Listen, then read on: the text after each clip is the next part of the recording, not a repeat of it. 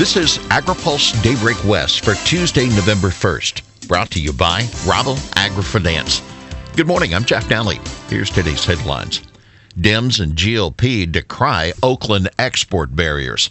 Lawmakers questioning USDA. Democrats hope to boost ag exports out of Oakland.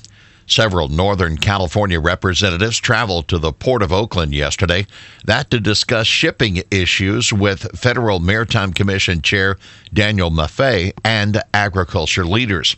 Representative Barbara Lee saluted a $36 million federal transportation grant to rehabilitate the aging port and invest in green infrastructure. Others aligned with industry concerns over delayed shipments. It's completely unacceptable how California agriculture is being treated in regard to getting their product to their customers, said Representative Mike Thompson, who pledged to work with USDA and others to improve the situation. When California agriculture wants to export, gee, there's no space available, said Representative John Garamendi. Yes, that ship probably has 50 to 70 percent of the containers empty when it leaves port. Referencing his background as a third generation family farmer, Representative Jim Costa argued that the country takes food production for granted as a national security issue. Maffei applauded the lawmakers for passing legislation to give the commission real teeth to enforce its duties. Republicans raised concern over razing Oakland Terminal. Lawmakers are raising fresh concerns over plans by the city of Oakland to tear down a terminal at the Port of Oakland to build a new baseball stadium. While Oakland is determined to keep the A's from moving to Las Vegas, the port is also key for California's ag exports. Representative Doug LaMalfa of California and 10 other lawmakers sent a letter to Transportation Secretary Pete Buttigieg to oppose Oakland's application for a federal grant that would continue to the loss of the Howard Terminal at the port. A new stadium for the A's would be a fine thing, but its placement is important, LaMalfa said. There are too many unknowns that need to be addressed before federal money can be green lit for this project. Republicans setting the stage for tougher USDA oversight. Agriculture Secretary Tom Vilsack's getting hit with demands from key congressional Republicans to justify USDA's funding priorities. The demands make it clear that Republicans intend to ramp up oversight of the department should they get control of one or both chambers in the midterm elections. Four GOP members of the House Agriculture Appropriations Subcommittee, including ranking member Andy Harris of Maryland and Representative Dan Newhouse of Washington, are demanding information on how USDA is running the $3.5 billion partnership for Climate Smart Commodities program. The House Republicans say in their letter to Vilsack, we are dismayed at the lack of transparency and congressional consultation throughout the development of this process. In no way can $3.5 billion be considered a pilot program, and there must be direct congressional involvement before a program of this magnitude is implemented. They, again, they say in the letter. Now, in the Senate, the top Republican of the Senate Ag Committee, John Boozman of Arkansas, he's asking USDA to explain how it spent $11 billion in pandemic assistance Congress provided through the fiscal 21 spending bill. You can read our full report at agripulse.com. We'll have more AgriPulse Daybreak West next. When you work with Rabo AgriFinance, you get the global knowledge and financial strength of one of the world's largest and most innovative food and ag lenders.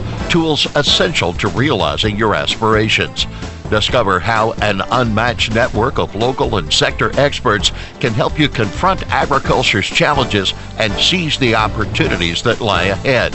Learn more and contact us at www.raboag.com. Creating value, connecting vision. Rabo AgriFinance. Welcome back to AgriPulse Daybreak West. TFI hits proposed regs on accidental chemical releases. The fertilizer industry is pushing back on proposed EPA regulatory changes aimed at preventing accidental chemical releases. The Fertilizer Institute says the proposal is overly broad. In particular, the group is raising questions about a proposal that facilities regulated under the Risk Management Program, or RMP, take into consideration external events because of the increase in extreme weather that has been linked to climate change. If that provision is finalized, EPA will have to provide guidance on how facilities should account for climate change, TFI says in comments to the agency. By the way, other groups don't think EPA is going far enough, and they're urging the agency to add ammonium nitrate fertilizer to the list of chemicals covered under the RMP. TFI says ammonium nitrate is a valuable fertilizer, and EPA should coordinate with other federal agencies to determine whether further regulation is needed rather than adding it to the RMP. Crime getting top rule play heading toward election. According to the Democratic aligned One Country Project's quarterly media analysis, crime is getting more coverage in rural news outlets than in national media. In fact, crime is the top issue for rural coverage, according to the analysis. Schools and abortion are also getting more play in rural outlets than in national outlets. Crime also is leading rural news coverage in two battleground states, both Pennsylvania and Wisconsin, and also is a top issue in Arizona and North Carolina. One Country Project founder and former North Dakota Democrat Senator Heidi Heitkamp says the conversations in rural America continue to focus on the economy and the resurrection of the job market.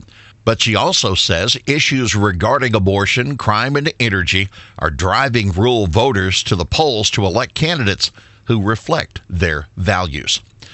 Well, here's today's He Said It. The truth is that electric vehicles aren't a reliable option for everyone, nor are they affordable, nor can it be presumed that people even want them.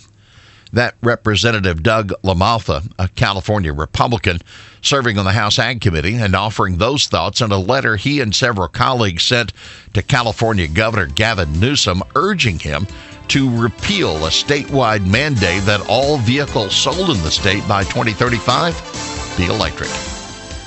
Well, that's Daybreak West for this Tuesday, November 1st. Brought to you by Rabo Agri Finance. For the latest news out of Washington, D.C., visit agripulse.com. For AgriPulse Daybreak West, I'm Jeff Nalley.